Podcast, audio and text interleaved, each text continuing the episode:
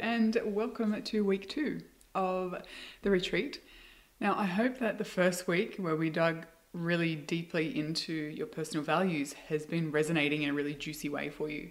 Um, because I know that it can be a combination of um, uh, confronting and challenging and invigorating to, to really do that work of digging in to, to what your core priorities in life are. So, thank you for whatever you've been able to to work through up to this stage, and thank you for showing up, and thank you for sharing so openly as well with me, as so many of you have.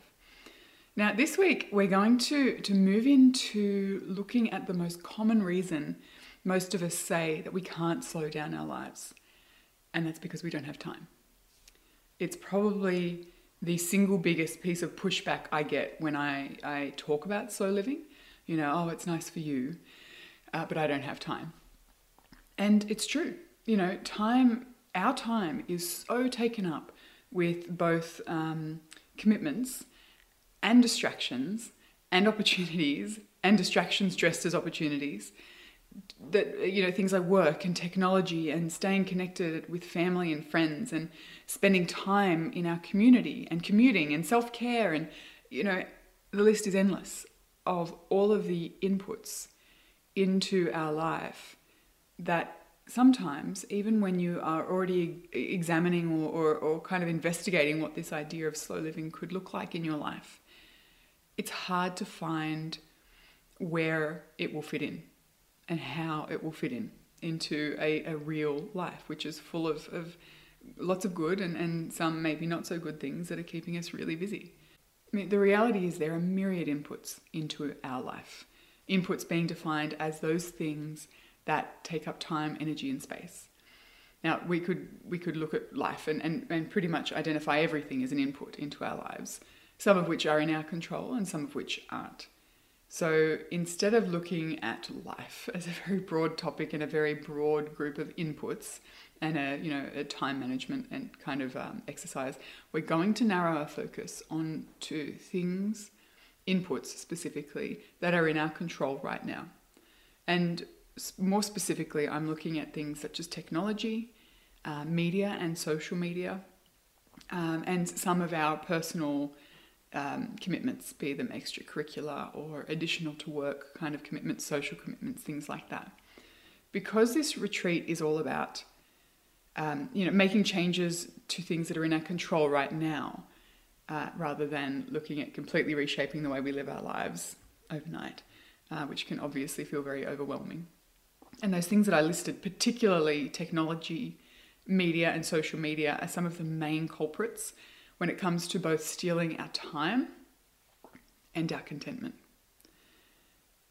Now, inputs take up time, space, physical, mental, emotional, and schedule space, and energy.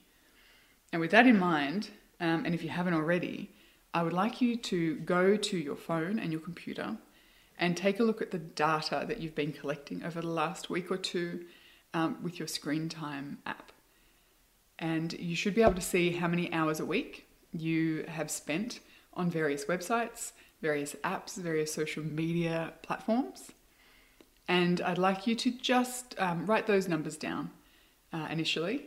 I don't want you to do anything with that information yet, but I do want you to keep it in the back of your mind as we begin to look at these controllable inputs in our lives.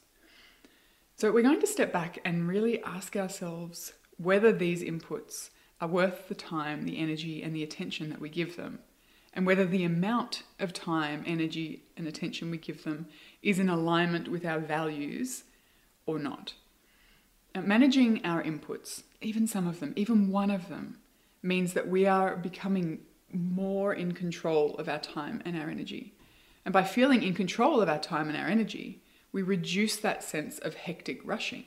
You know, that, that that feeling when when it, it feels as though every drawdown on our time, energy, and attention is not of our choosing.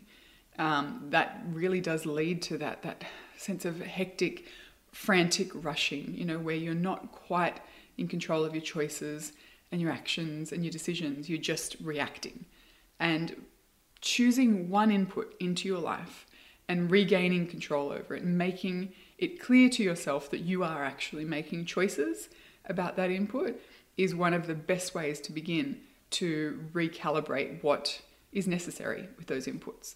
You know, because again, we can get sucked into what we think we should be doing or what it should look like, uh, and we don't necessarily pay attention to whether or not that should is in alignment with our values or our why. We essentially slow ourselves down when we choose to get intentional with our inputs. And this is really one of the first practical tools that I'm going to bring you uh, bring to you during this retreat.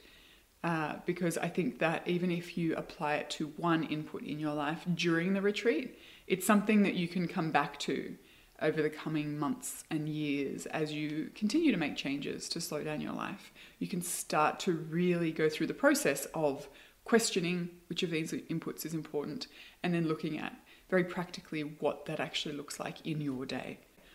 Uh, you know, Annie Dillard, the, the author, says, How we spend our days is how we spend our lives. And I don't know about you, but when I think about how I used to spend my days, particularly when I was operating from a, a, a, base of other people's values, you know, not really knowing what was important to me individually, I would spend my days on things that had no bearing on what was important to me. And that meant that I was spending my life on these things that had no bearing or importance to me. And looking back on that, that was a devastating realization because I would spend my days um, trying to uh, impress upon people this level of success that I, I, had. You know, it was really important to me to to show people that I was doing well and that I was on top of things. So I would spend my days not playing with my kids, not enjoying, uh, you know, my ability to be at home with them, but racing around, ensuring that my house was tidy and that I was presenting a facade of having my life together when the reality was that inside I felt like I was crumbling. Inside, I, I never gave time to myself um, for self care or, uh, you know, healing or, or paying attention to what was happening. I was so obsessed with presenting, you know, this outward sort of success, this outward kind of ease that uh, you know that's that was how that was the life I was building a, a life of like shallow sort of uh, it was a very shiny shallowness if that makes sense. And I realized when my kids were probably about three or f- four and two maybe four and three how we spend our moments is how we spend our days. So the moments that I was mindlessly scrolling Instagram for an hour or two hours a day, or mindlessly flicking through TV channels, or mindlessly sort of half answering emails on my day off, or rereading the same news headlines for the tenth time that day, those actions add up to a life. And that was not a life that I wanted to look back on. And as we learned last week, there's a difference between knowing our priorities and living our priorities. I'm not sure if that's a realization that you came to, but I know that was probably the most confronting thing about me. Uh, my experience of identifying my my values was, yes, I felt, I felt liberated. I felt um, excited to unlock my values and to understand what they were. But the, the realization that came on the heels of that was this crushing kind of devastation to recognize that I wasn't living them at all. So, you know, that's, that's really what the Annie Dillard quote brings to me. It brings to me an inspiration to make, um, you know, make positive choices with every moment of my life because it adds up to a life. But it also, you know, brings down the, that, that realization that sometimes we waste moments, and those moments continue to add up to a life, whether we're living them or not. So I'd be curious to know if you had that recognition of, of that that um, you know that tension between knowing your values and not living them, and how that felt, and whether or not you found it inspiring or devastating, and, and how you chose to move forward from that. because it's a bitter pill to swallow sometimes. I, I, get it. You know, in fact, it was, as I said, one of the toughest realizations that I've made over the past eight years of slowing down. And it was very uncomfortable to acknowledge it. But acknowledging it is the most important step for it was for me and it will be for you because we can then use that knowledge to guide our choices going forward. You know, those pangs in the gut that you get, maybe you got that jolt of, of recognition um, is is a very useful tool to to draw your attention to when things aren't in alignment with our values. You know, so use use that pang, use that jolt, uh, because they are they are your intuition, and your intuition is is probably more in tune with those values than you are uh, at the top of your mind at the moment. While it's not necessarily uh, you know second nature to operate within alignment of those values. So, we're going to spend some time evaluating our inputs now and recognizing that we are making choices all the time with our time and energy every day. And if we want to find time to slow down, if we want to create space to allow us to live in alignment with our values, we need to wake up and we need to realize that so many of those choices are mindless and we're not paying attention when we're making them but that doesn't mean they're not a choice that we're making. So if we want to make changes, and I know you do, and I know I do, we've got to start paying attention. So, how do we do that? So, first, let's uh, identify the major inputs into our life. big one is technology our computers, our TVs, our phones, our iPads, all of that sort of stuff. We could do an entire week of the retreat just on tech and how to create good boundaries because it is a huge culprit in um, you know that mindless choice in, how we spend our, our days. Related to that is social media, which I think is is important enough to pull out as a, a standalone input uh, because we spend hours a week scrolling, often mindlessly. And what else? You know, what what other values aligned actions could we be taking in that time instead? How could we better use even half of that time? Is a question that I think we need to ask ourselves. And then there's general media, so news, papers, websites, blogs, YouTube, documentaries, magazines. We consume so much of this um, in order to stay informed, which is not a, it's definitely not a negative trait or a negative goal. Um, we also consume a lot of it in order to be entertained. Again, not a negative thing in and of itself. But so much of what we do is excess to needs. Um, you know, how much, as I mentioned earlier, how many times do I need to read the same news headlines on the same day uh, in order to be informed? I mean, am I really being informed if I'm just looking at the headlines or skimming the first paragraph or two of, of a couple of articles? Or am I using that as an excuse to take part in this mindless activity? You know, and if so, why? What am I procrastinating about? What am I busying myself away from? Um, how much of the random information that I am consuming from blogs or, or websites is useful to me right now? And again, how much of it is busy work or procrastination? So, how, how and what we consume in terms of information is an input that really requires thought and will look different for every individual as to how much is enough and whether it's having a positive or a negative impact on you and your life. Now, attached to the idea, to the, to the input of technology, is the input of work outside of work hours, answering emails out uh, after hours, checking your inbox before you're out of bed or before breakfast every day. Um, these things are enormous inputs and they, they really do take a toll on your time.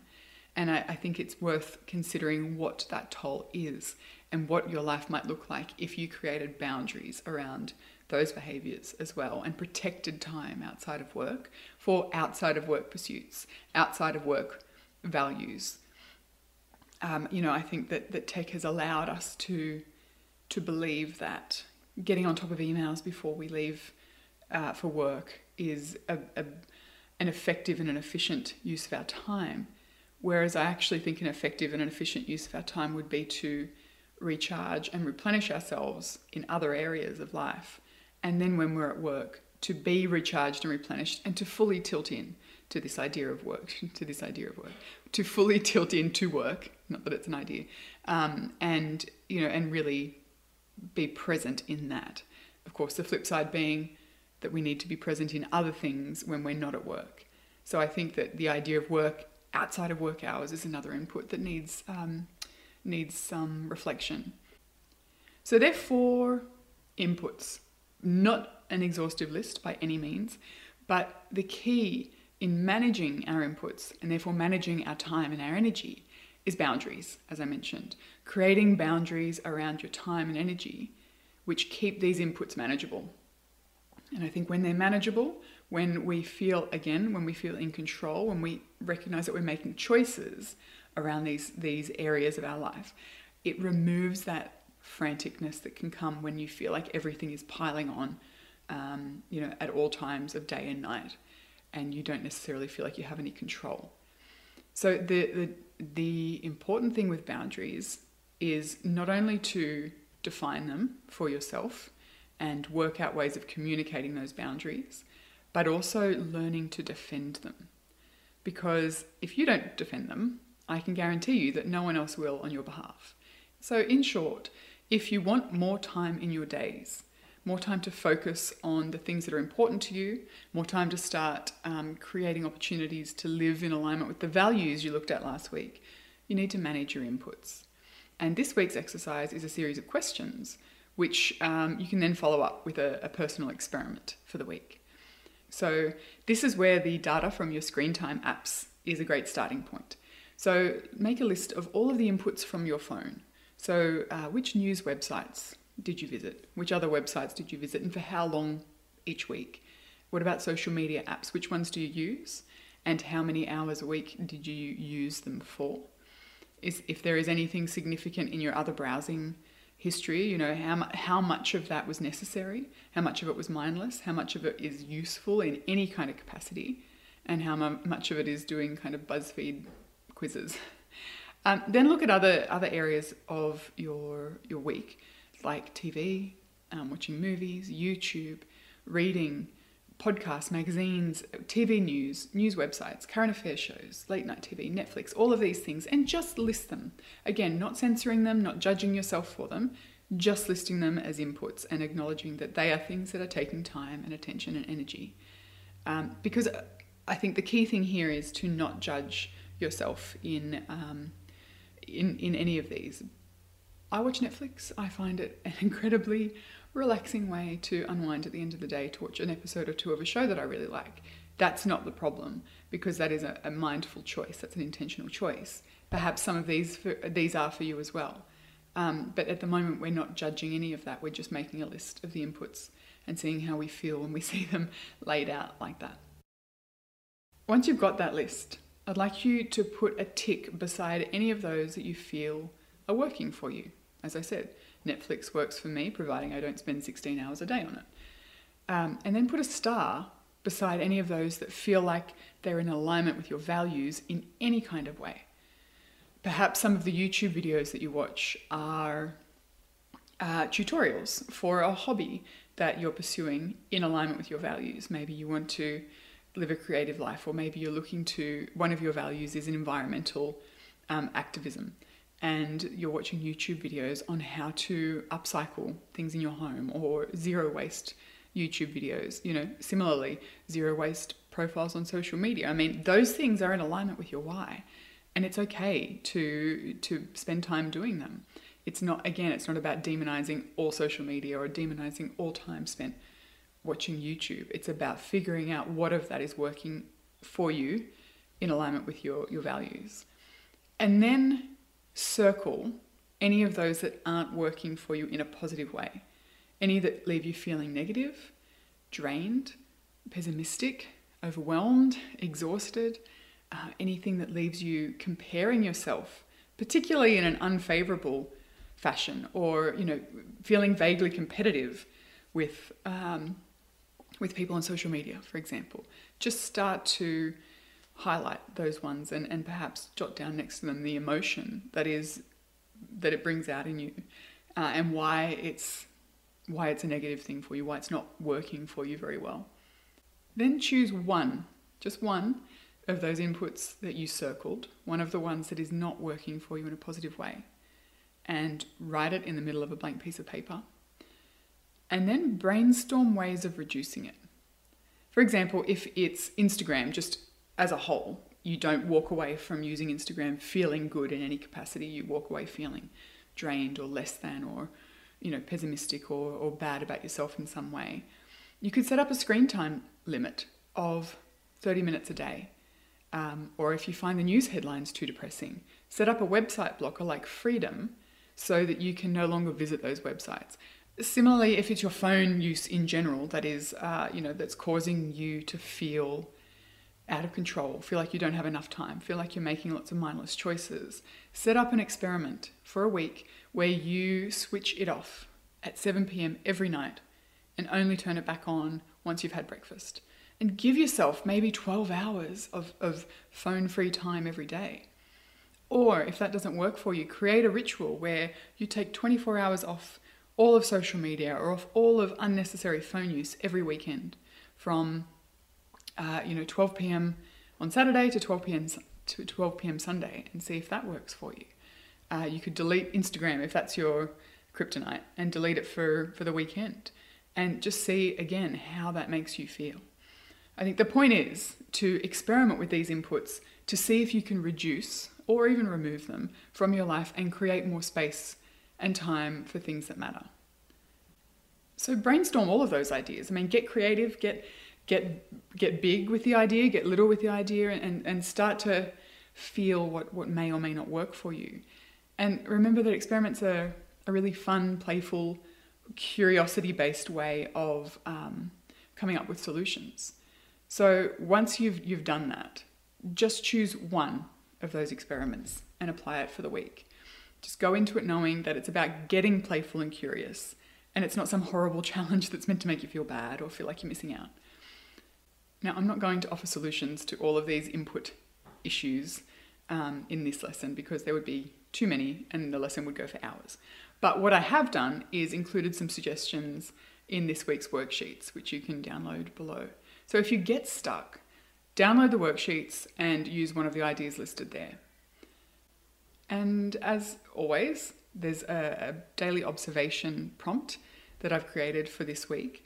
And I'd really encourage you to make space for it whenever you can. If that's every day, wonderful. It can be for a couple of minutes every day, or if it's you know an evening journaling session where you jot down a couple of lines about it, that will also work.